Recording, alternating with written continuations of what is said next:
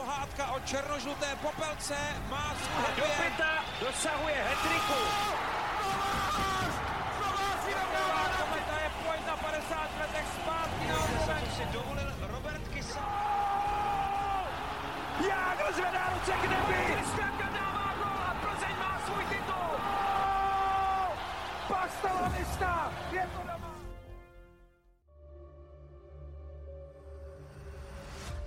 Dobrý den. První akci hokejové reprezentace bude provázet několik novinek. Na tradičním turnaji Karialy bude poprvé udílet pokyny národnímu týmu Radim Rulík a na střídačku se k němu nově přidá jako asistent i Tomáš Plekanec. Hráči pak obléknou nový dres se státním znakem. Co napověděla první Rulíkova nominace a jak pomůže Plekanec národnímu týmu v trenérské roli? Posloucháte Hokej bez červené, podcast o českém hokeji se šéf komentátorem ČT Sport Robertem Zárubou. Přeji vám hezký den. Dnešní téma se tedy eh, zaměří na první nominaci Radima Rulíka a probereme ji trochu eh, zevrubněji, stejně tak i návrat státního znaku na dresy národního týmu a angažmá Tomáše Plekance. Ten nás tedy překvapuje v posledních dnech. Eh, Dnešní téma připravil a uvádí Petr Musil a společně vám přejeme příjemný poslech.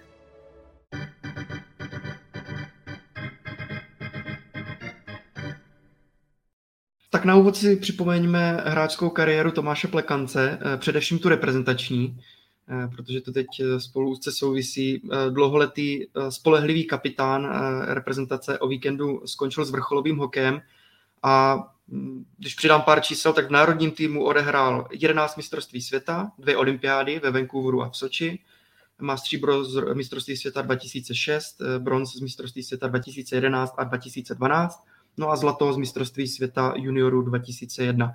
Odehrál 104 zápasů za národní tým a zapsal 58 bodů, 29 gólů a 29 asistencí.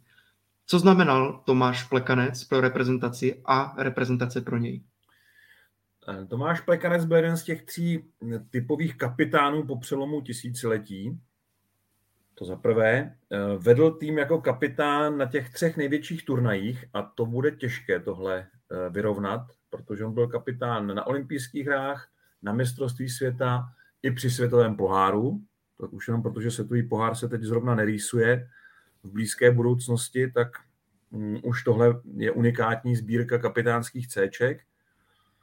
Eh, no a um, je to typově hráč, který, jak to říct, no, tou všestraností, eh, kterou měl, tak protože on uměl dávat góly, uměl gólům i zabraňovat a uměl obojí jako málo kdo, ale hlavně to měl tak v rovnováze, že to z něj dělalo fakt špičkového hokejistu do prvního, druhého útoku se vším všudy. Tak eh, tohle bude opravdu těžké mm, jako něčím, eh, něčím nahradit. Je to fakt unikátní hokejista, který i po tom návratu do extraligy byl dvakrát s tím živořícím se kladnem v první pětce kanadského bodování soutěže. Strašně moc, strašně moc jako atributů. No. Ale vlastně paradoxně to nejlepší v kariéře ho potkalo úplně na startu a už se k tomu nikdy nedokázal potom přiblížit, ano, ale už to nedokázal nikdy vyrovnat. A to je zlatá medaile na juniorském mistrovství světa. To jsem povedl v roce 2001, kde teda byl eh, v tom předstihovém ročníku to znamená, že nebyl mezi klíčovými hráči, ale tu zlatou má a už ji pak nikdy vlastně nevyhrál. Už ji vlastně nikdy nezopakoval a i, ten, i to nej, nejbližší eh, mistrovství eh, pro něj, kde hrál finále, tak bylo hned to první 2006. Takže eh, vlastně jeho to nejlepší nebo nejúspěšnější období potkalo na začátku, ale herně a, a, a z hlediska jako toho vůdcovství vlastně dozrál mnohem později. Možná pro některé i překvapivé. Kdybychom se zeptali v roce 2006, jestli tenhle hráč jednou bude opravdu doceňovaný eh, kapitán nároďáku, tak nevím, jestli hodně lidí by ho, by ho tehdy typovalo. Hokejově určitě, ale z hlediska toho vůdcovství se vlastně vypracoval až později a z hlediska toho vztahu k reprezentaci asi teď v těch posledních letech to byla opravdu největší persona, která opravdu, když, když mohla, tak na mistrovství světa eh, přijela, když, když nebyl Tomáš Splekanec zraněný. Jo, má ty dva šampionáty, kdy přiletěl až na poslední zápasy, de facto na playoff a to samozřejmě definuje vztah hráče k národnímu týmu, protože to se nedělá moc často a nevidí se to moc často. A taky z druhé strany není to moc obvyklé, aby trenéři o takového hráče stáli. A tady se to stalo a to je fakt důkaz toho hokejového vlastenectví, které Tomáš v sobě má. On to nestaví nějak na odiv, on se tím nějak jako nechlubí, neprezentuje to sám, ostatně jako cokoliv, protože on je velmi, eh, velmi decentně vystupující hokejista, on spíš ty věci, co chce, tak sděluje na ledě a moc si nedělá tu sebereklamu, ale, ale tak eh, musíme to právě nahlédnout za něj trochu eh, z nadhledu a, a ocenit jako jednoho z těch nejoddanějších reprezentantů eh, tohoto století. K nejzajímavějším momentům eh, celé Plekancovy kariéry se ještě dostaneme v závěru podcastu. A, ale teď Plekancova opravdu čerstvá, nově rozjíždějící se trenérská dráha, tedy pozice asistenta trenéra u A týmu reprezentace. K jeho úloze v realizačním týmu Radim Rulík řekl. Tak samozřejmě to může vypadat jako zajímavě, jo, že vlastně Tomáš, já nevím, jestli to je týden, nebo jak dlouho oznámil konec kariéry, nebo ukončil hráčskou kariéru. Ale chtěl bych říct, že my jsme už od léta ho oslovili s realizačním týmem s tím, že bychom chtěli, jestli by nám nepomohl směrem k mistrovství světa. Samozřejmě Věděli jsme, že je hráč a že to je trošku složitější situace, tak jsme to měli připravený formou určitého konzultanta, že by byl s námi, dám příklad teď před tím turnajem pondělí, úterý, středa v Praze, necestoval by na ten turnaj, cestovali bychom už jenom my, trenéři. On by zůstal v klubu, aby se mohl připravovat v reprezentační přestávce na další eh, část extraligy. Takže tohle jsme měli v hlavě a jsme s ním byli v komunikaci, mluvili jsme s ním, všechno jsme si odsouhlasili, byli jsme připraveni na tuto formu spolupráce. Ale v momentě, kdy se stalo to, s čím já jsem absolutně nepočítal, nebo respektive jsme, bylo to jako rána z čistého nebe, protože jsem si myslel, že ač jsem věděl, že nehraje pro určité zranění, tak jsem si myslel, že se bude vracet do, do toho extraligového kolotoče a do, do týmu ale bohužel přišlo to, co, jak říkám, jsem nečekal, přišlo to, že se rozhodl ukončit kariéru. A v ten moment samozřejmě jsme ho oslovili s tím, že bychom chtěli nejenom, že tak, jak jsme to měli připravený, ale že v momentě, kdy mu odpadnou ty povinnosti toho hráče, tak jsme ho požádali, jestli by nechtěl do té spolupráce s námi v roli asistenta. Jsem strašně rád a opravdu Dělá mi to obrovský dobrý vnitřní pocit v tom, že souhlasil a všichni trenéři, co tam jsme, se strašně těšíme na jeho na spolupráci s ním, protože co se týče jeho zkušeností, ať už je to na bulích, ať už je to v powerplay, ať už je to v oslabení, eh, ve, ve hře speciálních týmů, tak má jich opravdu za tu kariéru obrovskou eh, a my bychom ty jeho postřehy a určitý podměty samozřejmě chtěli, chtěli využít ve prospěch hry národního mužstva. Jsme strašně rádi, že k této spolupráci dojde. Eh, bylo patrné eh, překvapení eh, v sále no, mezi novináři tato, tato novinka, že Tomáš Plekanec se připojí k realizačnímu týmu reprezentace, nebo skrýval s vás dobře tu, tu zprávu? No rozhodně. Já si myslím, že to bylo největší překvapení. Asi to měly být dresy národního týmu. A taky byla na Českém svazu debata, jestli tu tiskovku začít nebo uzavřít hokejovými dresy a začít nebo otevřít plekancem.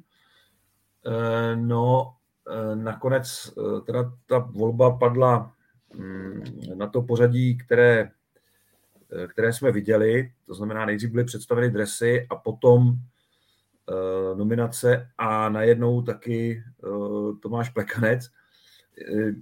Je zajímavá jedna věc, tohle to se málo kdy podaří utajit a tady se to fakt povedlo, že o tom nikdo nevěděl A dokonce si myslím, že nikdo netušil ani, že Tomáš Plekanec má být tím konzultantem národního týmu. Já teda si nepamatuju, že by tohle někdo jako řekl, možná jsem něco přehlíd, ale nevybavu si, že by o tom někdo psal nějaký obsálejší materiál, protože to samozřejmě zajímavé je.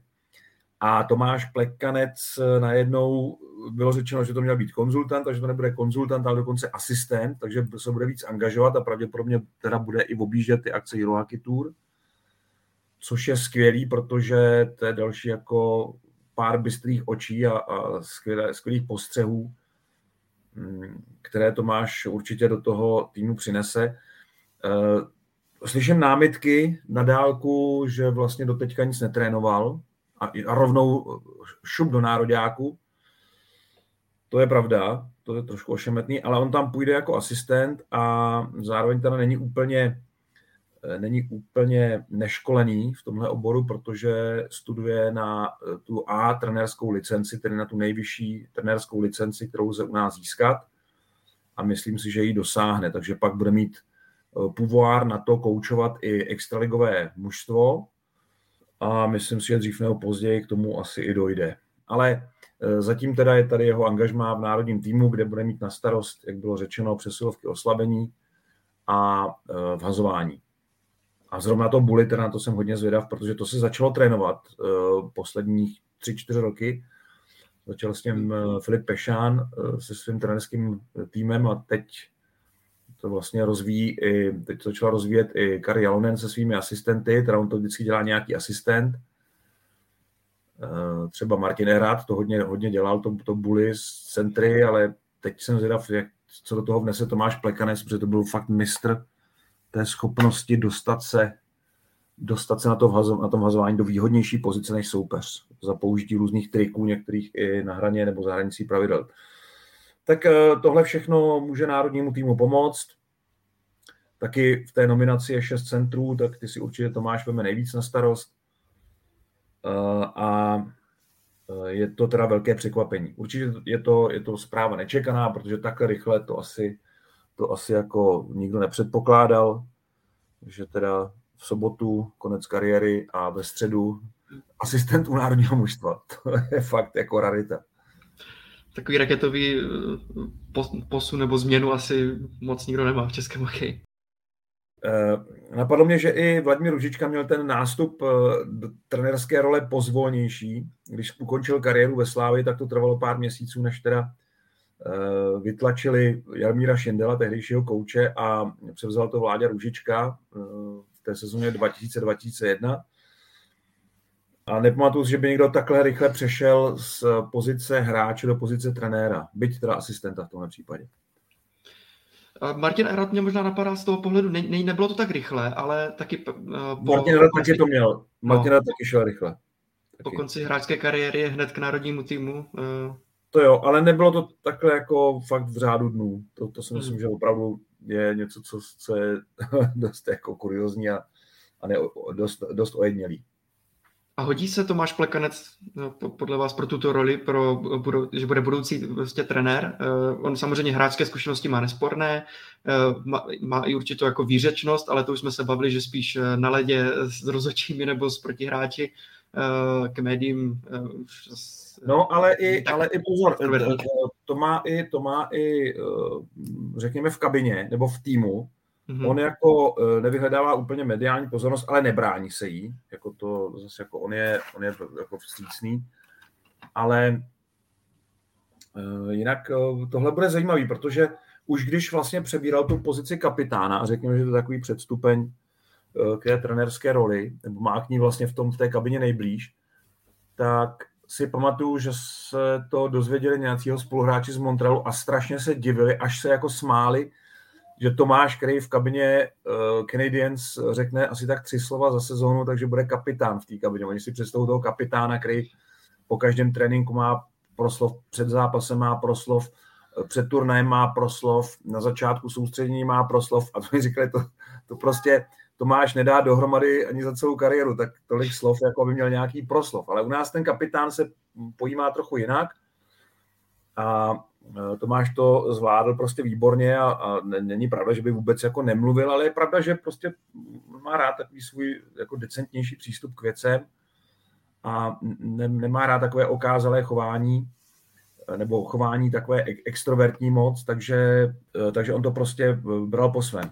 Takže na to jsem hodně zvědavý, jak bude, jak bude s, těmi, s těmi hráči pracovat, ale na druhou stranu taky vím, že třeba když nakladně přišel do týmu Matyáš Filip, vlastně typově taky centr, který výhledově asi mohl Tomáše nahradit nakladně, tak si ho vzal pod patronát a hodně, hodně s ním mluvil, hodně s ním pracoval, hodně jako ho rozvíjel, vzal si ho na oslabení. A to je přesně eh, ta role, která mu jako dělala dobře, ten, taková, ta, taková ta toho mentora a teďka vlastně, jak z toho odbourá ten svůj jakoby, ten, ten hráčský Eh, podíl, tak eh, si myslím, že ta role mentora ještě zesílí a že on opravdu může hodně pomoct s těmi různými postřehy, které bude mít, tak může individuálně ty hráče zvedat. Tak jako to dělal jako hokejista, tak si myslím, že to může dělat i jako trenér. A jako hokejista on měl opravdu tu, ten dar, že uměl z hráčů kolem sebe dělat lepší hokejisty. A to, to vám potvrdí celá řada jeho, jeho spoluhráčů z NHL i z Kladna, i z národního týmu, a právě proto jsem použil ten eh, přívlastek, že není úplně doceněný, protože hodně se mluví o jeho eh, jako hře, o jeho úspěších, ale tady je právě ještě ten aspekt toho, že on pomohl k docela zajímavé kariéře mnoha dalším hráčům v NHL zcela nezištně. On by vlastně měl mít nějaký podíl, skoro bych se mi chtěl říct tantiemy prostě z toho, že eh, vedle něj vyrostli vynikající hráči, kteří si pak vylepšovali smlouvy a Tomáš toho měl ten prospěch, že to jaksi prospívalo tomu mužstvu, což bylo pro něj rozhodující. Ale e, proto, proto možná e, takové trošku nepochopení toho, co jsem napsal na Twitteru, že opravdu je nedoceněný, je to nedoceněný hráč, na tom trvám. Prostě e, jo, všichni známe jeho styl hry, všichni známe jeho úspěch, jeho kariéru, ale to není právě jenom jeho kariéra, ale ovlivnění kariéry řady dalších hokejistů. A o tom se tolik nemluví. To jsme vlastně zodpověděli už jeden z... No jo, já jsem si dělal, v té další rubrice.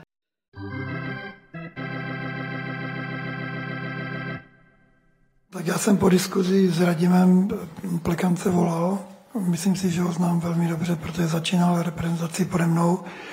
Eh, já jsem rád, že je to další Eh, vynikající hráč, vynikající člověk a hlavně pracovitý člověk, který o hokeji přemýšlí.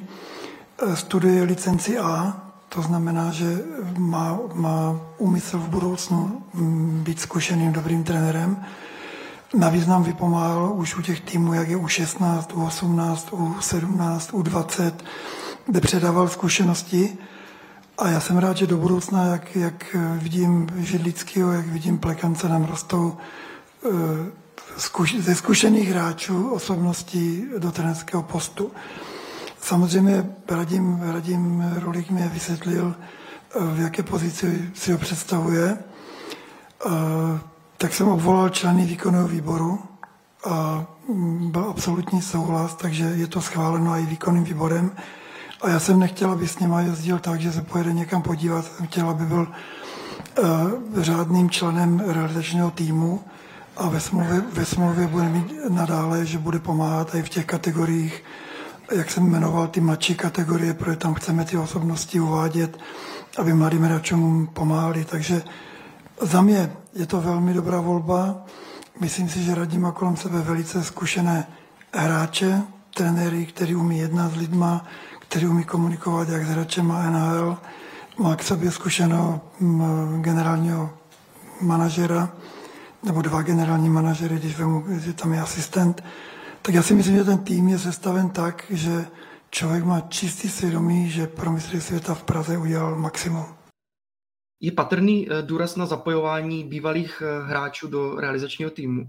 Eh, je tedy kladen důraz na takovéto renové jako vzkaz veřejnosti fanouškům, že ten realizační tým máme nabitý jmény jako máte tu Nedvěda, máte tu Plekance, máte tu Hauláta a tak dále.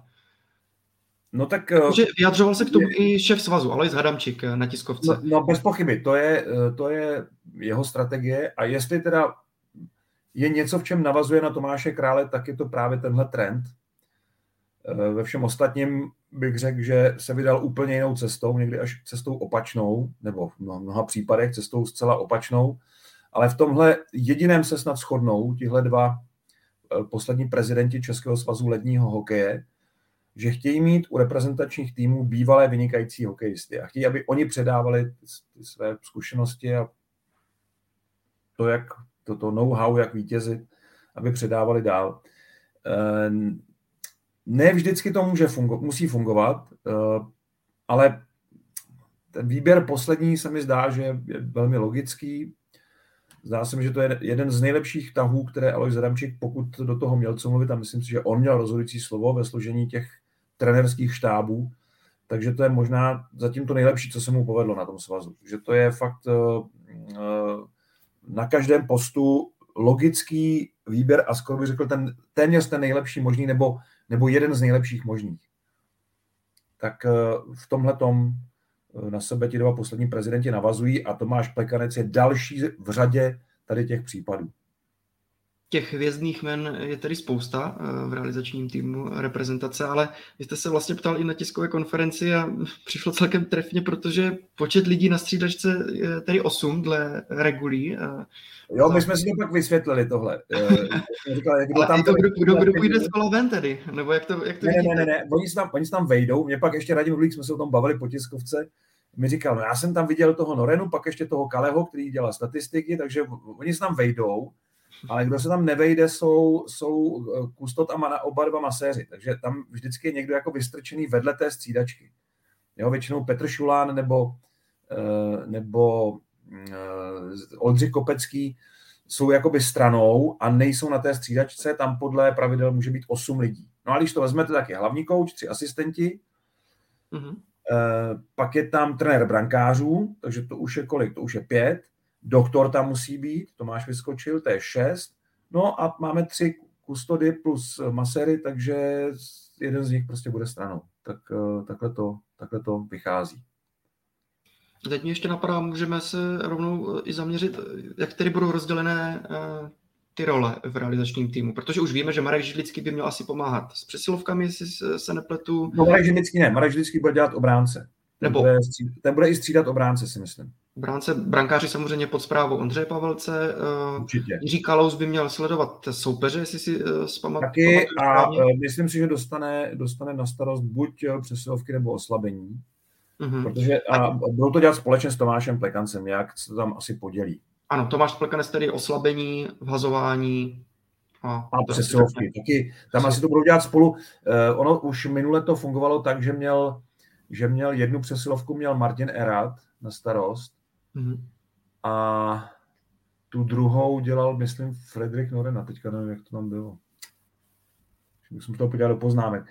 Ale eh, velice často to je tak, že každý asist, eh, asistent eh, jeden má na starost přesilovkou pětku číslo jedna a druhý asistent má na starost druhou přesilovkou pětku, takže dochází k takovému zajímavému soupeření. A nebo to dělá hlavní kouč a asistent na přesilovky, že mají každý svůj výběr, svoji pětku a dělají si tam jako svůj nějaký ten a různě se to jako prohazují a, a vyměňují ty hráče a to docela, docela zajímavé sledovat na těch trénincích, ale, ale to uvidíme. To uvidíme od pondělí, kdy má národní tým sraz, jak tohle bude fungovat.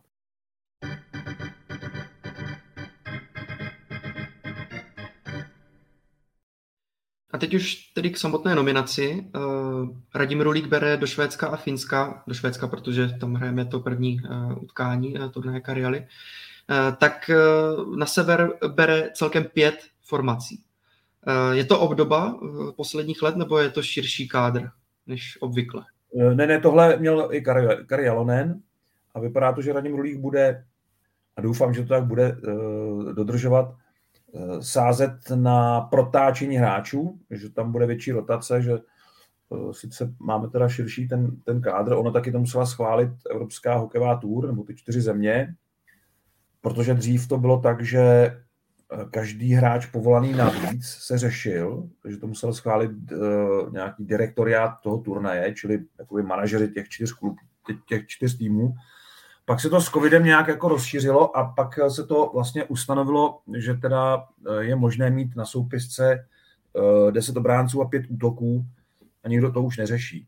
Jo, v minulosti to nebylo možné. V minulosti to bylo 8 obránců, tuším, a 14 útočníků, nebo respektive 22 hráčů jako do pole a plus 2 až 3 brankáři, ale spíš 2.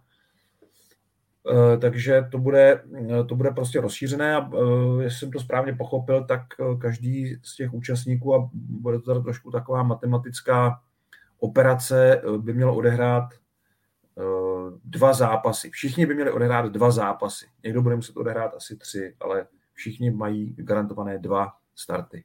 Což je dobré. Samozřejmě kromě brankářů. Tam, tam jsou tři zápasy na severu, takže tam to dojde pravděpodobně k dělení 2 ku 1. No a právě brankářské složení asi nejvíc zaujalo, protože máme tam Jakuba Málka, Silvesu Tampere, 21 let, no a Dominik Pavlát eh, z Plzně 23 let. Takže eh, velice mladé duo. Radim Rulík k jejich výběru řekl. Tak já nevím, my se na to díváme tak, že Jakub Málek je velmi perspektivní brankář, má výbornou postavu a ten vstup do té soutěže mu vyšel výborně. Chytá finskou ligu, nemáme jediný důvod, proč bychom mu nemohli, ne, nechtěli dát uh, mezinárodní zkušenost.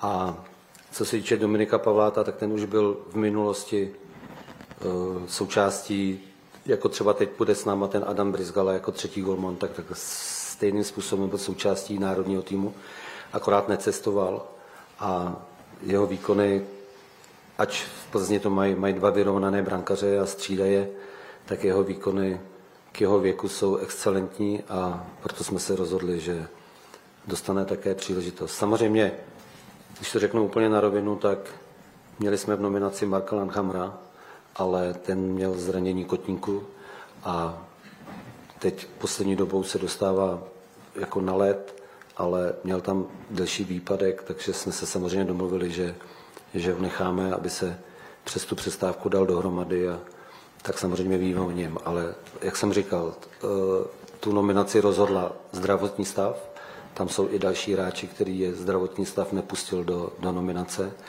a samozřejmě ty výkony. Takže jsme se rozhodli, že prostě nebojíme se toho a, a chceme prostě těm klukům dát příležitost. A jak vy se díváte na složení eh, té, té brankářské dvojice? Přece jenom takhle neskušená, nebo neskušená. Ne, je to neskušená eh, dvojice. A je to je neskušená to... dvojice. Takhle dlouho asi nebyla v reprezentaci, předpokládám.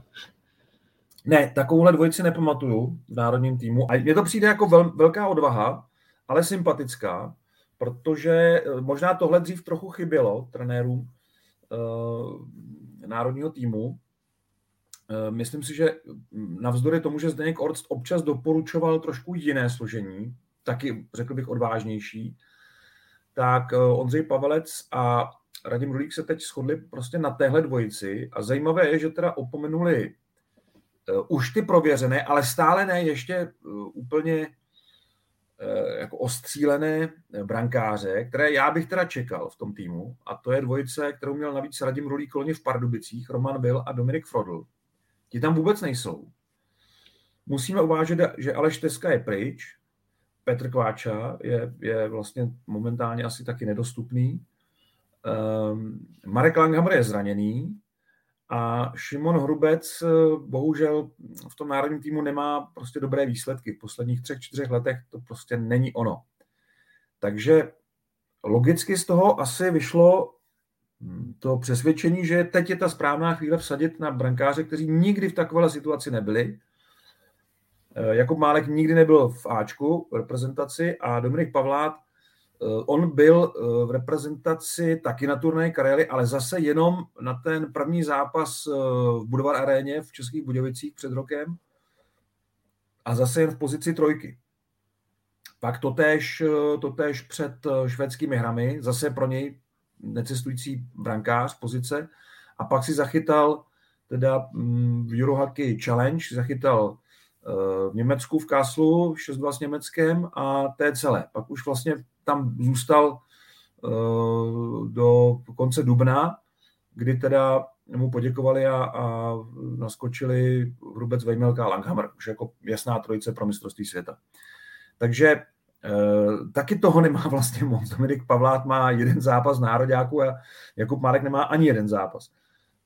To fakt nepamatuju. To je podle mě největší jako nejtěžší zkouška pro oba, ale zároveň mi to zase nepřijde tak nelogické v té situaci, kterou jsem popsal s brankáři. Pokud je Marek Langhammer zraněný, tak, tak prostě tohle asi je jedna z možností, jak se o něco pokusit v tom brankovišti. Souvisí to třeba s takovou, řekněme, důvěrou v českém hokeji v ten brankářský post, protože přece jenom v obraně už trošku hořekujeme v poslední době, že, že nemáme tolik kvalitních jako obránců, ale zase na té, eh, na té brankářské pozici většinou slycháváme, že máme kde brát, tak eh, vlastně ta odvaha je možná na místě právě u brankářů.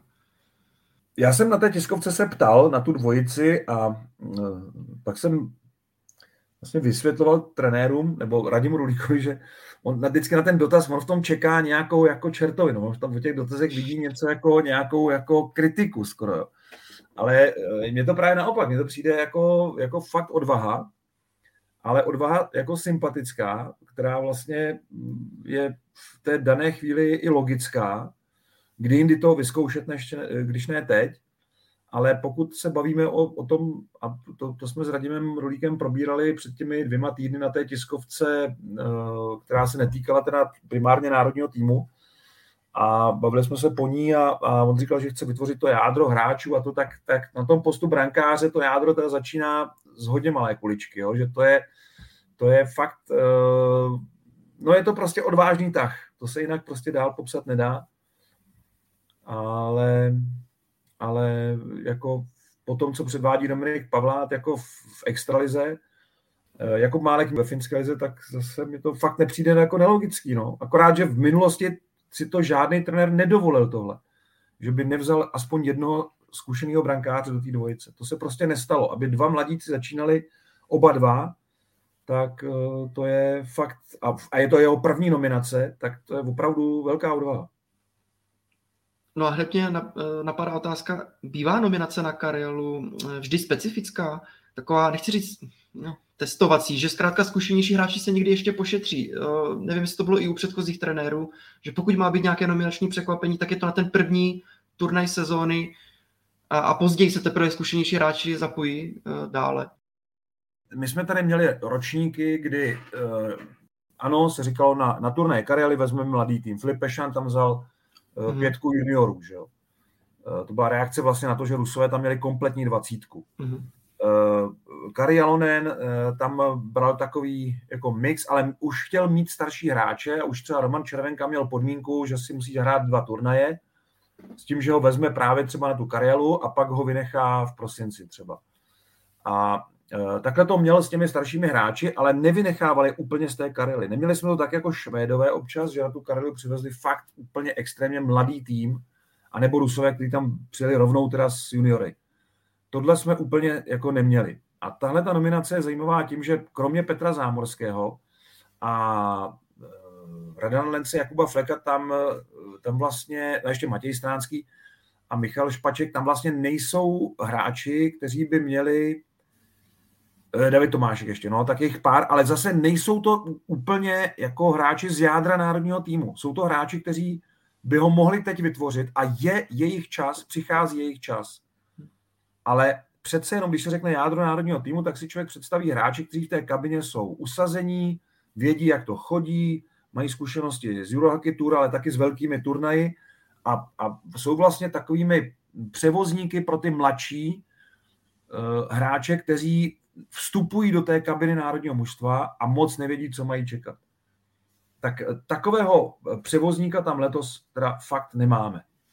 A tím je ta nominace jako určitě letos eh, výrazně jiná, než byla v minulosti. Není to úplně mladý tým, je ten, ten tým je docela zajímavě věkově vyvážený a vím, že Radim Rulík si na to hodně jako dával pozor, aby tam měl vlastně zastoupené skoro všechny ročníky. Mm-hmm. Myslím tím ročníky narození.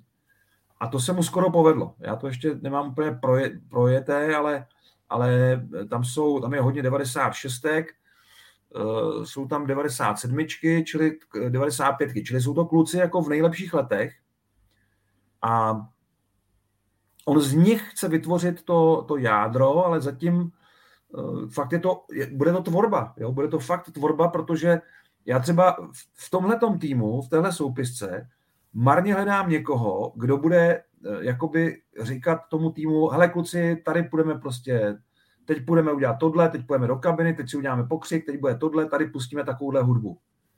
To, to, to vlastně fakt vzniká před našima očima teď, vlastně to nové jádro, z hráčů, kteří samozřejmě už něco mají odehráno, ale nebyli v téhle roli v minulosti v národním týmu. Ten turnaj bude fakt hrozně zajímavý. Hmm. Teď mě napadá, víme vlastně kapitána, nebo to ještě uh, přece jenom se bude tvořit až na začátku srazu. Někdy, někdy si právě už i z té nominace typneme, kdo bude, jak jste zmiňoval, jako no, ten tady, lídr. Ale... Já, já si myslím, že Lukáš Sedlák je, je kandidát, pak Michal Špaček by mohl být kapitán, uh, David Tomášek, teoreticky Radan Lenz nebo, nebo Petr Zámorský. To jsou tak jako možnosti, možnosti, kdo by tak mohl ten tým vést jako kapitán. Bude taky záležet na, na to, kde kdo s kým bude hrát. Tak uh, i to bude jako důležité, aby ten kapitán nebyl někde zastrčený nějaké páté pětce, tak to by asi nefungovalo. Já to jen doplním, to téma, že chybí někteří zkušení hráči, tak na Karelu nejedou například lídři produktivity extraligy Lukáš Radil, který má 20 bodů a tedy za ním s lehce horším zápisem. David Kaše, ten taky chybí. Chybí také Ondřej Kaše, no a Roman Červenka s Janem Kovářem chybí kvůli zranění, což říkal eh, Radim Rulík už na tiskové konferenci a mm, zmínil tam jednu takovou zajímavou větu, že je potřeba, aby tito hráči měli formu hlavně v únoru. Jo? Že opravdu nepotřebuje zatím vidět eh, v říjnu, v listopadu, ale že si, eh, že si prostě počká. A to dokazuje, že Radim Rulík dobře sledoval ty předchozí ročníky Eurohockey Tour a že sledoval a dobře si nastudoval i vývoj toho týmu v sezóně. Protože v minulosti se jak Filipu Pešánovi, tak uh, Kari Jalonenovi a uh, předtím i a předtím i Miloši Říhovi, stalo to, že uh, občas se jim jakoby nabízeli ti hráči výbornými výkony na turnaji Karialy, v Moskvě, eh, tehdy ještě teda v Moskvě, na tom předvánočním turnaji. A eh, pak vlastně došlo k takové situaci, kdy eh, ten hráč neprokázal tu souvislou výkonnost. A stalo se to i v, vlastně v tom opačném gardu, kdy ten, kdy ten hráč měl výborné výkony na podzim, nedostal tu nominaci po domluvě nebo z jiných důvodů, Liga mistrů, Spengler Cup a podobně a dostal tu nominaci právě v lednu, únoru, kdy už to najednou jakoby trochu ten oheň uh, slábl, že už to nebylo pak ono, ale ten hráč pořád jakoby tím podzimem jako si říkal o to, že já jsem jako prokázal už něco, ale ne. Radim Lulík to bere opravdu jako, on je vytrvalec a on to tak bere trošku i tu, i tu, i ten důkaz toho, eh, toho umění hokejového, vytrvej v té sezóně, vydrž v té sezóně a ukaž mi, že ta výkonnost je konzistentní a to bude pro mě známka validity pro národní mužstvo. Hmm. Protože pak je daleko větší pravděpodobnost, že na konci té sezóny, kdy bude opravdu důležité, aby ten hráč byl v perfektní psychické i fyzické kondici, tak eh, na konci té sezóny, že bude mít tu úroveň, jakou ten uh, trenér potřebuje od toho hráče. Tohle je uh, zase trošku něco nového, to je fakt Rulíkovština, kterou, kterou vlastně ten nový trenerský štáb uh, zase jde trošku jinudy, než ty předchozí, ale uh, velmi uh, zase velmi logické, vlastně to reakce na to, co, co vlastně nefungovalo v těch nominacích v minulých letech. A je taky jasná ještě jedna věc, že Radim Rulík o tom mluvil vlastně skoro v každé odpovědi, že do té nominace výrazně zasáhl zdravotní stav hráčů. Že, že by ta nominace vypadala trochu jinak, kdyby, kdyby ten eh, jeho výběr byl, byl zdravý a v pořádku. Ale on nechce brát hráče, který eh, jako není úplně stoprocentně připravený jako zdravotně, po zdravotní stránce, že není úplně fit jako Eh, že tam má nějaký třeba i drobný jenom problém. A taky mně přišlo, že se nechtěl eh, k ničemu zavazovat, eh, že třeba při těch otázkách na to vyloženě evropské jádro, jestli bude skládat, tak nechtěl nic slibovat, možná i vzhledem k tomu zdravotnímu stavu některých hráčů a k tomu vývoji té sezóny. Takže možná tam se trošku ošíval v, některé, v některých odpovědích na toto téma, mně tak přišlo. Jasně, já teď si vybavuju vlastně, že strašně moc i my jsme tady, a během té tiskovky to taky padlo mnohokrát, používáme slovo jádro. Jako kdyby to byla úplně ta nezbytná podmínka pro to, aby ten tým vůbec mohl nastoupit do letadla. Bez jádra prostě nemůže letět na turnaj. Tak jenom chci připomenout, že spoustu týmů jsme, úspěšných týmů jsme sestavili tak, že nějaké jádro jistě bylo a na něj se nabalili pak ty ostatní, ale taky se stalo, že jsme neměli vůbec žádné jádro a to jádro vzniklo nějak z něčeho. A najednou tam bylo, anebo to nebylo jedno jádro, byla to prostě jako širší parta hráčů, kteří měli jenom pár takových solitérů vůdců. Jo, to je mistrovství světa 2010, ten poslední titul, co jsme uhráli, tak já bych neřekl, že tam byla nějaká super vnitřní parta, jo, jako byla ta v posledních letech ta karetní partička, David Pastrňák, David Krejčí, Roman Červenka, Michal Kempný, tihle kluci starší, taková ta rada starších, takže to třeba v tom roce 2010 fungovalo úplně jinak. A fungovalo to výborně. Vladimír Ružička ten tým dovedl k titulu mistrů světa.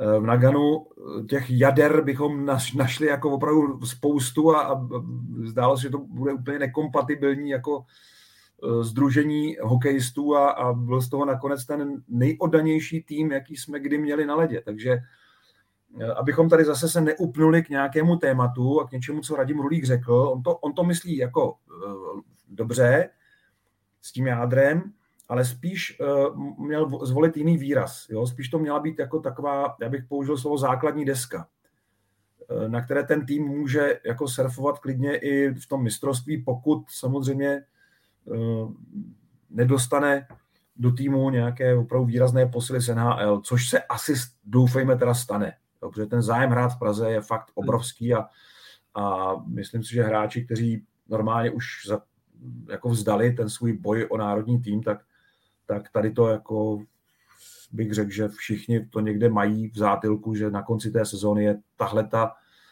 naprosto ojednělá událost v kariéře každého hokejisty. Protože hrát mistrovství světa doma, to, to, je dar pro, to je dar pro tu generaci. To se nedá jinak nazvat.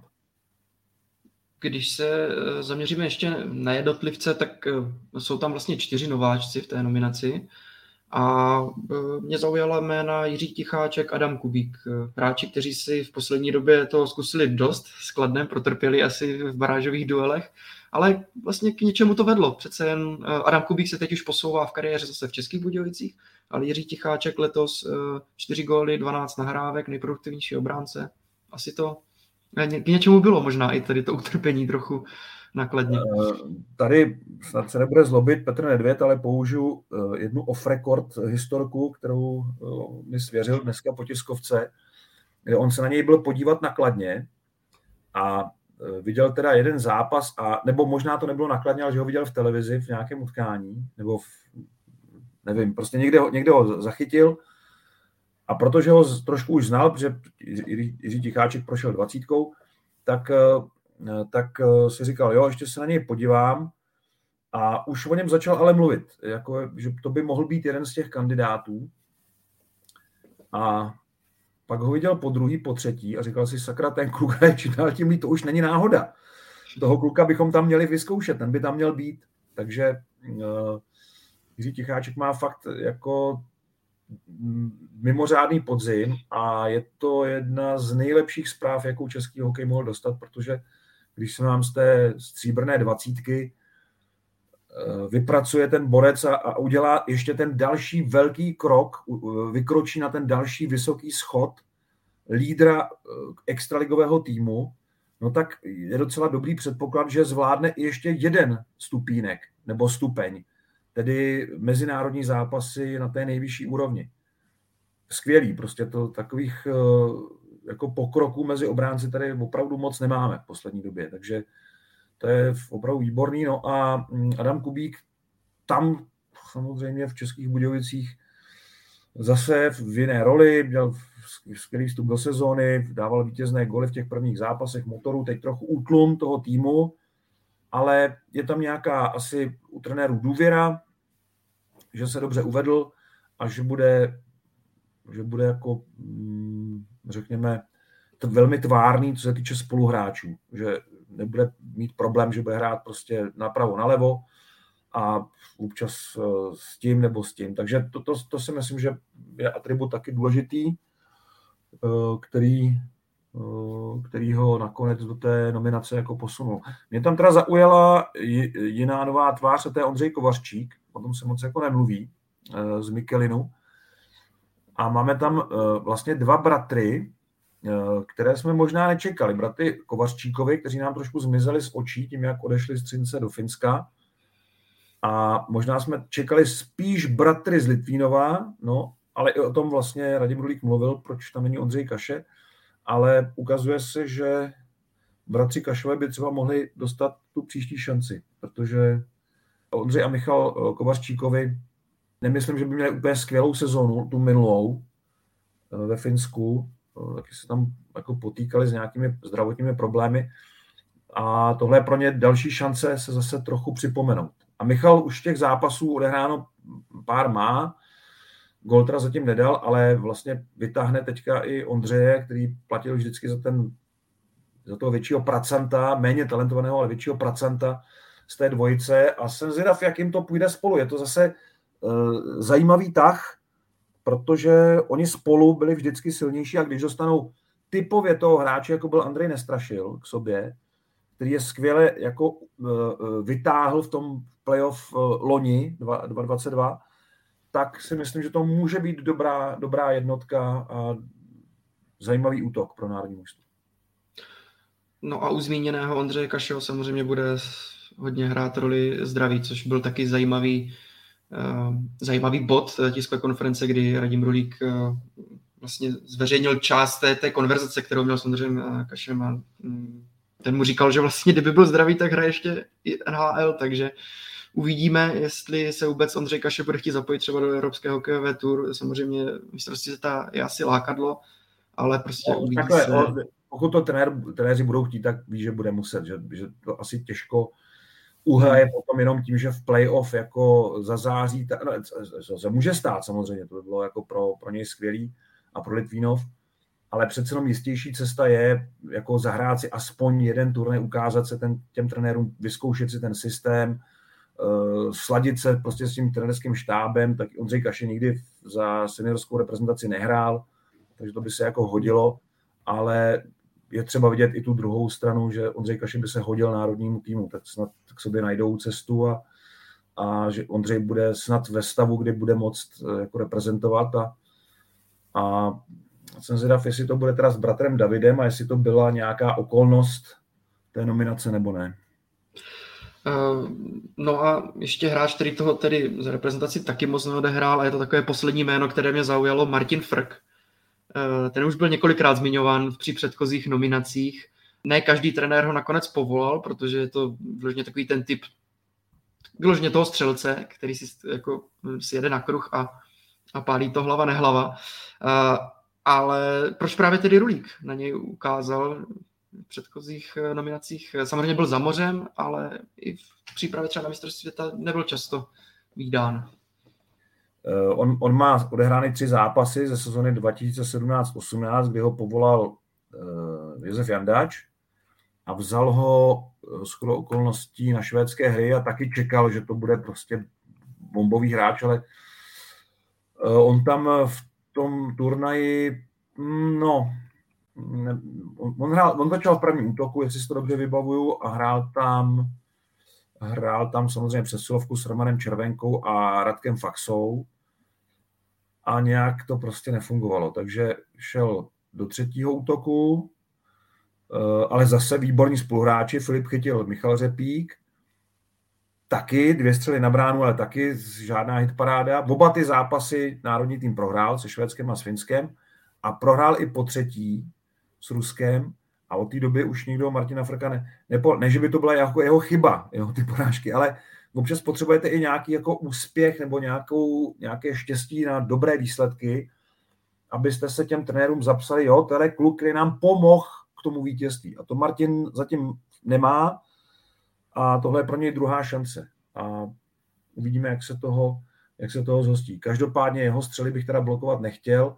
A pokud hledáme nějakého opravdu střelce, který je na tom fyzicky teď jako, jako dobře, že to je furt jako, eh, jako čerstvý borec, tak když Martinovi už je vlastně 30 mu bylo teďka, tak pořád jako není tak opotřebovaný, nebo mně nepřijde tak opotřebovaný, je to pravák, tak prostě všechny předpoklady pro to, aby, aby eh, ukázal, jak tu ránu má eh, konkurenceschopnou zatím teda v Eurohockey Tour.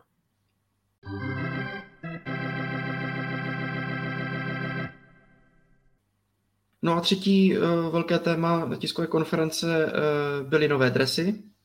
Alois Hramčík to prezentoval tak, že splnil slib a vrací se tedy státní znak na národní dres. A dokonce zaznělo, že byla důležitá i zpráva od veřejnosti, to znamená, že hlasovali fanoušci na sociálních sítích, byl průzkum veřejného mění a i hráči na zlaté hokejce Eh, se prý vyjádřili, že vítají návrat eh, státního znaku na národní dres. Tak jak bychom mohli zhodnotit nový dres eh, reprezentace? Já tomu mm, přání rozumím. Mně se taky víc líbí státní znak na dresu národního týmu, ale zároveň hned dodám, že rozumím úplně přesně tomu předchozímu tahu, kdy si Český svaz ledního hokeje chtěl líp chránit svou značku a prodej dresů a dalších doplňků, především ale dresů, eh, protože tím, jak Mile dá státní znak eh, dopředu a udělá z toho teda oficiální dres, tak nemůže zabránit dost dobře tomu, nebo alespoň podle těch odpovědí na tiskové konferenci nemám pocit, že by dokázal zabránit tomu, že se stejné dresy se stejným státním znakem, ale bez toho malého znaku Českého svazu ledního hokeje, bez toho lva, Hmm. Eh, že, že ty, tyhle dresy nepůjdou na černý trh a, a nebudou na tom vydělávat prostě různí obchodníci, kteří prostě to nabouchají před mistrovstvím světa v, v obrovském množství a uberou výrazně na výdělku Českému svazu ledního hokeje. Eh, já teda si teď eh, nevytáhnu asi úplně z hlavy ta čísla, ale Alois Zamčík teda řekl, že to, že to nepřineslo vůbec nic, tak to si myslím, že to snad ani nemohl myslet vážně. To, to, to, to si myslím, že hodně pokazilo jako relevanci té jeho výpovědi, protože eh, ten záměr je, je logický, možná je i správný, ale mělo tam teda férově zaznít i to, co to Český svaz hokej bude stát a budou to teda výdělky v řádech milionů korun. A to, to možná hodně jako, eh, hodně jako podstřeluju. Protože v ten moment se otevírá trh pro všechny, protože udělat tričko a dres se, se státním znakem, to může každý, to nemůže jako nikdo tomu bránit. A to, že tam nebude na boku někde ta, ta značka, ta ochranná známka, tak eh, to asi ten spotřebitel nemusí řešit, když to dostane ten dres poměrně ve slušné kvalitě za stovku nebo za nějaké, nějakou nízkou částku, zatímco ten oficiální se bude prodávat poměrně vysoko, tak asi zvolí tu lacnější variantu logicky. Fanoušci prostě musí taky občas počítat a dívat se do peněženky. Takže eh, ten, ten záměr, já, já rozumím i tomu záměru, který byl předtím, rozumím i tomuhle, ale mě, vždycky bychom si měli otevřeně říct, že je to něco za něco. A ne, ne se tvářit, že to, jako, eh, že to jako nic nepřináší. To, to, to považuji za úplný úlet protože to samozřejmě jako znamená, že Český svaz bude tratit na tom hodně. Ale jestli tu cenu chce zaplatit, v pořádku, to je, to je daň za to, že eh, oblíbený státní znak eh, půjde na dresy. Ostatně my jsme státní znak eh, na dresech měli na olympijských hrách, kde, kde nesmí být žádné logo ani svazu, nesmí být na, na dresech reprezentačních týmů. Takže na olympijských hrách pravidla. Hmm, a to mělo ohlas ve světě uh, celkem značný, že se ty naše dresy uh, na olympiádě hodně líbily, když se srovnávaly dresy různých reprezentací. Na právě oni, byly, oni byly hezky udělané, oni byly hezky udělané i, i protože tam byla vlastně ta, ta verze toho, té repliky vlastně s tím dresem z roku 47. Nebylo to úplně stejné, ale ten motiv se tam tak jako objevil. Zatímco tenhle ten dres vlastně je úplně jako uh, nový, uh, ale designem řekl bych, že se vrací spíš zpátky, že to není jako, uh, není to úplně něco, co by ohromilo fanoušky, spíš je to fakt takový takový krok uh, směrem k fanouškům, takový vlastně hokejový populismus, mm, a nemyslím to úplně jako negativně, prostě je to vyslyšení toho hlasu většiny fanoušků, kteří si to takhle přáli. Na druhou stranu, nevím, jestli to bylo úplně nutné, protože ten kritický proud poměrně slábl, ale pořád tady nějaký byl a když teda dostávali fanoušci i hráči přímý dotaz, tak eh, dávali tuhle odpověď. Ale já si myslím, že fér by bylo jim dát dvě otázky. Eh, chcete mít na dresu to či ono a chcete to mít za těch a těch podmínek, které z toho vyplývají. Pak myslím, že by ten průzkum byl eh, zcela v pořádku a byl by, byl by kompletní. Takhle přece jenom na, na tu jednu otázku bych asi i já odpověděl stejně, že bych asi dal přednost státnímu znaku ale rozumím, znova to opakuju, tomu, proč předchozí vedení eh, šlo tou cestou ochranné známky, nebo respektive toho ochranného znaku a vlastního loga eh, na dresu eh, místo státního znaku, protože to se dá daleko líp potom ohlídat z hlediska prodeje těch dresů. Tak říkám, oba postupy jsou vysvětlitelné, ale oba mají nějaké souvislosti. Ale předpokládám, že na odbyt půjdou uh, možná modré dresy. Uh, to bude vlastně taky návrat do historie Eh, trochu a eh, možná to bude horší je trochu eh, nějakým způsobem jako kopírovat. Takže měla by být třetí sada dresů, a tedy modrých, a možná i pro mistrovství světa, pokud jsem správně. Ne, ne, ne, ne, ne, ne, ne, ne, ne. ne. Uh, pro mistrovství světa vyrábí dresy, tam, tam musí být dvě sady, tam, tam třetí sada, takhle, pardon, může být, ale muselo by to jít vlastně přes IIHF, a nevím, jestli to, jestli to na to je úplně připraveno, protože ten, eh, tenhle ten motiv vlastně inspirovala sama Mezinárodní hokejová federace při oslavách 100 let hokeje při mistrovství světa v Quebecu 2008, kde hráli Eh, národní týmy jeden zápas vždycky v replikách starých dresů. Naši tam uh, hráli vlastně, myslím, utkání s Itálií, hráli v dresech uh, těch prvních mistrů světa. Vím, že tam hráli Rusové, nebo ano, Rusové hráli s těmi, uh, s těmi dresy sovětskými vlastně z roku 56, takovým tím námořnickým výkrojem, s takovým tím, s takovým tím úhlem na, na, na hrudi a tak dál. Byly tam i další a další jako repliky, eh, krásné dresy, krásné dresy, to byla nádhera, ale bylo to jenom na jeden zápas. A bylo to výjimečné. Tak nevím, jestli na mistrovství tohle to jakoby prošlo, ale uh, Alois Adamčík uh, řekl, že se to objeví, že ta modrá seda se objeví až po dohodě se sponzory, kteří k tomu musí dát souhlas, protože na těch modrých dresech by neměla být, neměla být loga sponzorů. Eh, takže potom by jsem, eh, pokud to, tohoto projde u partnerů Českého svazu, tak se ty modré dresy objeví eh, na jeden zápas nebo na jednu třetinu při českých hokejových hrách v Brně, jak prozradil Alois Adamčík. To byla mimochodem velmi půvabná situace, kdy Alois Adamčík vlastně nechtěl o té sadě původně mluvit a uvedl to tak, že všechno prozradil Petr Bříza a on teda, že nebude mlžit a, pro, a, a řekne teda, že v té sadě národní tým nastoupí na, na českých hrách v Brně. Což je legrační v tom, že ještě nikdo doteď neprozadil, že české hry budou v Brně. To je, myslím, pro Brno výborná zpráva. Aha, já si... Úplně mimo děk, úplně mimo děk ne, jako získaná informace, eh, za kterou děkujeme, protože se nám bude líp teďka plánovat, jestli teda můžeme brát, že to je definitivní. Ale ono je to i logické, aby Brno taky trošku před tím mistrovstvím světa eh, dostalo ten národní tým k sobě domů, abych tak řekl a osvědčilo se jako pořadatel těch předchozích turnajů. Byť Rondo je už jako fakt staré a to, ale, ale pořád to město a ti fanoušci tam pro národní tým jako e, dělají uh, skvělé prostředí. Takže tohle byla taková jako půvabná, půvabná scénka z té tiskovky. No a um, uvidíme, jestli ta modrá se pak ještě někdy objeví. Eh, no, já se dívám na citaci právě z té tiskové konference, citaci vyjádření Aloisa Ramčika a právě tady říkal, že budeme to směřovat k českým hrám v Brně a máme objednanou modrou třetí sadu dresu i pro mistrovství světa v Praze. Mně přišlo, že jsem to opravdu slyšel v tom.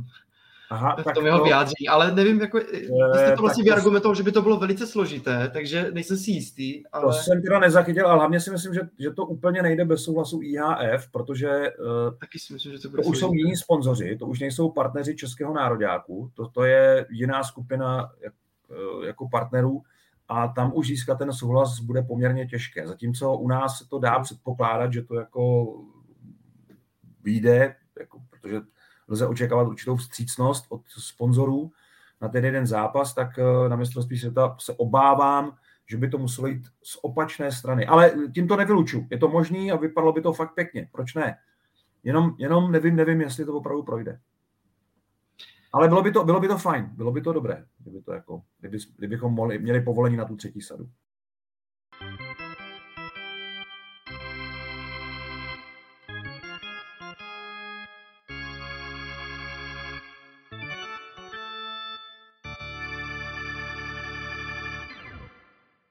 A nyní se podíváme na dotazy posluchačů. Eh, jeden tedy dotaz takový jako všeobecný, eh, který byl vlastně k vašemu příspěvku na, na Twitteru ohledně Tomáše Plakance, tak to už jsme zodpověděli. A ten druhý se týká vlastně mistrovství světa 1999 v Lillehammeru. Václav Kovář se ptá, jak jste prožíval mistrovství světa 1999 v Lillehammeru, které vysílala TV Nova a co jste říkal na výkony svých kolegů? A já jsem mu tam odpovídal, že jsem to neprožíval nějak úkorně, něco v tom smyslu, a že výkony kolegů eh, za prvé nemůžu hodnotit, protože mě nesly, jsem je neslyšel, já jsem byl přímo na místě, ale hlavně to nikdy nedělám. Já nerad, anebo vlastně hrozně se bráním tomu a snažím se tomu vyhýbat, abych hodnotil výkony, hlavně ty komentátorské, eh, kolegů z jiných televizí. Já to eh, nerad dělám veřejně i u kolegů z České televize, fakt výjimečně, ale tam si myslím, že k tomu mám určité jako oprávnění. A i když bych to mohl dělat i u těch jiných televizí, tak to prostě nedělám. Ani, ani pozitivně, ani negativně. Nebo když už, tak, tak dejme tomu pozitivně. Ale uh, vyhýbám se tomu ze zřejmých důvodů. Tak uh, pak jsme si to ještě ujasňovali, že vlastně o tohle ani tak nešlo, ale si mě to nemrzelo, že to prostě nevysíláme a já musím říct, že prostě jsem to bral tak, jako to beru vždycky, když stojím před nějakým verdiktem, na který nemám vlastně žádnou moc ho změnit, na který nemám žádný vliv. Eh, takže to beru tak, že prostě takhle jsou daná pravidla a já se zařídím podle toho a Česká televize to má, myslím, dost podobně, takže jsme to udělali tak, že jsem jel na to mistrovství, ty akreditace z těch dvou šampionátů, kde jsem teda nekomentoval, tak mám, že jsem tam měl jako reportér, natáčel jsem rozhovory po zápase, dělal jsem k tomu vlastně zpravodajství z místa a protože bylo zřejmé, že po těch třech letech se Česká televize k těm právům vrátí, tak vlastně jsme takhle chtěli udržet tu souvislost eh, ve spravodajství a taky to byla zlatá éra českého hokeje, takže tam jsme rozhodně nemohli jako s eh, reportéřinou chybět, taky nás to nestálo skoro nic, tam ty náklady na to byly fakt minimální, to dneska by to vypadalo si trochu jinak.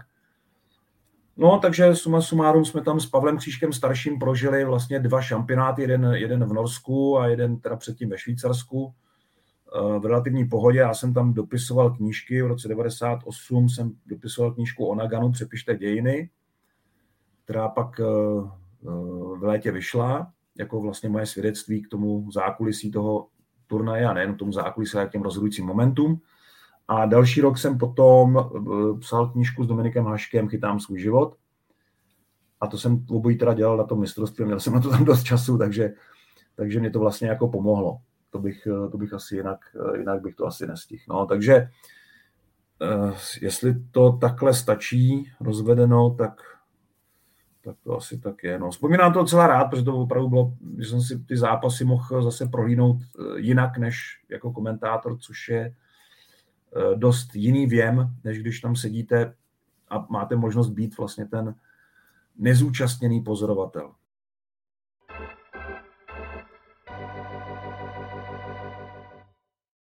V závěrečné rubrice si připomeneme top 5 momentů hokejové kariéry Tomáše Plekance. Tak eh, nekonzultoval jsem to s Tomášem. Eh, mimochodem teda fakt mě překvapil, my jsme si psali po tom jeho vyjádření v sobotu, tak jsme si psali, já jsem mu napsal jednu takovou věc, čekal jsem právě na odpověď, ta byla dost vyhýbavá. Nenapadlo by mě, že poenta naší konverzace padne dneska na tiskové konferenci, že se Tomáš připojí k národnímu týmu. Ale je to skvělá volba, jak jsem říkal na začátku. Tak a teďka jeho pětka top momentů. Je to můj subjektivní výběr.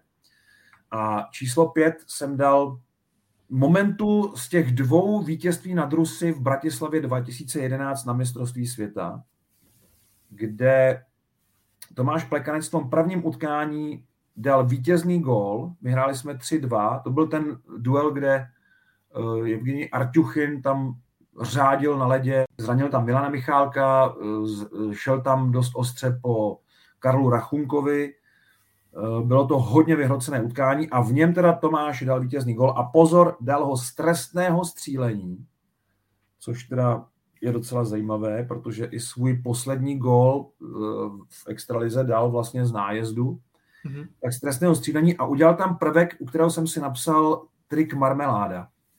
Takže to je číslo pět.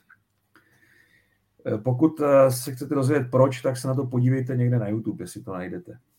Číslo čtyři je e, zápas z výluky 2012. To byl ten fantastický podzim extraligy při výluce NHL, kdy tady hráli fakt největší české hvězdy z National Hockey League, protože za mořem neměli práci a Tomáš Plekanec s Jaromírem Jágrem a, a vlastně celá ta, myslím, čtyřka tehdy kladenská řádila prostě v extralize.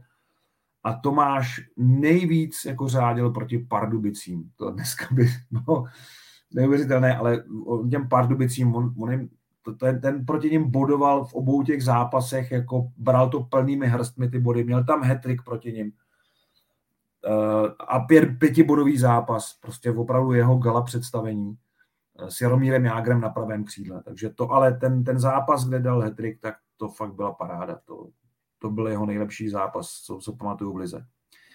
Číslo tři, eh, a tady půjdeme do Montrealu. Ono je to těžké vybírat z NHL, protože Tomáš Plekanec jako takový ten vysokohodnostní kazisvět vlastně spíš ničil ty soupeře, než že by něco strašně krásného vytvořil na ledě, i když i to se stalo mnohokrát. Ale fanoušci právě nedocenili tu jeho, nebo možná fanoušci docenili, ale ne vždycky v těch vzpomínkách doceníme právě tuhle tu neuvěřitelně důležitou práci na rozkladu toho soupeře. To, co Tomáš Plekanec uměl v NHL, fakt výborně.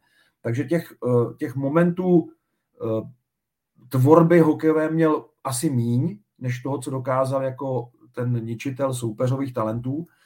A ten jeden z těch, eh, jedna z těch výjimek se stala na začátku té cesty Montrealu do finále konference v roce 2010. Tam dal takový docela hezký gol v prodloužení proti Washingtonu a eh, odstartoval tím teda vítěznou sérii Canadiens, která teda dovedla ten tým až mezi nejlepší čtyřku NHL. Číslo dvě, a tady musím napsat jeho eh, největší nebo nejslavnější gól v národním týmu, podle mě, a to byl gól v oslabení semifinále mistrovství světa v Rize 2006, kdy ujel, vidím to jak dneska, protože jsem nekomentoval ten zápas, takže se mi to hodně vrilo do paměti, jsem se díval z tribuny. A on tam ujel po straně, po křídle a eh, krásně zakončil v oslabení, vyrovnal zápas a pak vlastně to překropili David Výborný s Tomášem Kabelem na naší stranu a my jsme vyhráli nad Finy a šli jsme do finále a měli jsme jistou medaili. A tenhle ten semifinálový gol v oslabení zahájil obrat toho utkání a tam byl Tomáš Plekanec v té své roli toho, toho klíčového hráče. A číslo jedna, a tady vlastně dojdeme k tomu, co uměl fakt Tomáš Plekanec jako možná jeden ze tří hráčů nejlíp na světě, a to je zničit nejlepšího hráče soupeře v zápase. A shodou okolností to bylo jeho sté utkání v národním týmu na mistrovství světa v Kodani 2018, kde jsme hráli ten zápas s Rusy a vy se ho budete pamatovat spíš kvůli tomu, že hned po příletu do toho utkání nastoupili Davidové, Kryčí a Pastrňák a oni ten zápas rozhodli v náš prospěch. Vyhráli jsme 4-3. Jenomže, jenomže Tomáš Plekanec při tom svém jubilejním zápase udělal pro něj naprosto typickou věc, úplně rozložil Pavla Daciuka, největší hvězdu soupeře. Daciuk byl, myslím, minus dva v tom zápase, k ničemu se nedostal. Na buli problém s Plekancem, že jo? ten mu tam furt něco jako něco mrmlal a furt mu tam něco jako, něco jako prováděl na tom buli, že ten Pavel Daciuk, jak to je, fakt byl jeden z nejšikovnějších hráčů celé té generace, tak se v tom utkání jako začal víc a víc trápit a to je přesně to, co Tomáš Plekanec měl fakt výborně. Takže pro mě tenhle ten stý zápas s národním týmu eh, sehrál opravdu výborně eh, tak, že strašně moc a nenápadně přitom pomohl tomu mužstvu porazit tak těžkého soupeře v tak důležitém utkání. No a mě to ještě nedá, proč marmeláda? To trestné střílení. Já jsem si ho teď totiž našel. Podívejte se na to, a to bylo proti to... Barulinovi, eh, že jo, no, no. 2011. Se na to. Já, já to, to, prostě musíte vidět. Jako ta, ta rychlá změna směru možná jako jo, na ten forehand, nebo že si právě Barulina možná nama, namazal, no, no, jak, no, jak namazal si, namazal si na, na toast, no, uvidíte samozřejmě. Dobře, tak eh, to je všechno eh, z dnešního dílu Hokej bez červené. Eh, všechny díly, včetně Hokej Focus podcastu, najdete na webu čtsport.cz, ve všech podcastových aplikacích eh, nebo na YouTube. No a sledujte turnaj Kariali na ČT Sport a ČT Sport Plus a ve čtvrtek 9. Eh, listopadu výjimečně na ČT2 od půl sedmé. Já přidám ještě jednu důležitou informaci, Petře. Poprvé nabízíme v tom reprezentačním týdnu také zápasy ženského národního týmu mm-hmm. a to z Německa, z turnaje, který bude komentovat Darina Vymětelíková a Kateřina Flaxová. A první zápas bude na ČT Sport už ve středu a další na ČT Sport Plus o víkendu. Takže tyhle duely si taky nenechte ujít, protože naše hokejistky se stále víc a víc eh, tlačí eh, v té světové špičce eh, blíž a blíž, nebo doufejme, blíž a blíž, snaží se o to k těm absolutně dvou nejlepším týmům. Takže na tyhle zápasy bych chtěl upozornit, že ten náš hokejový program v tom reprezentačním týdnu bude bohatší než obvykle. No a potom samozřejmě to můžeme proložit i tím turnem kariéry v sobotu s Finskem a v neděli eh, se Švýcarskem. Tak jo, Jasně. mějte se fajn. Děkuji, mějte se krásně, naschledanou.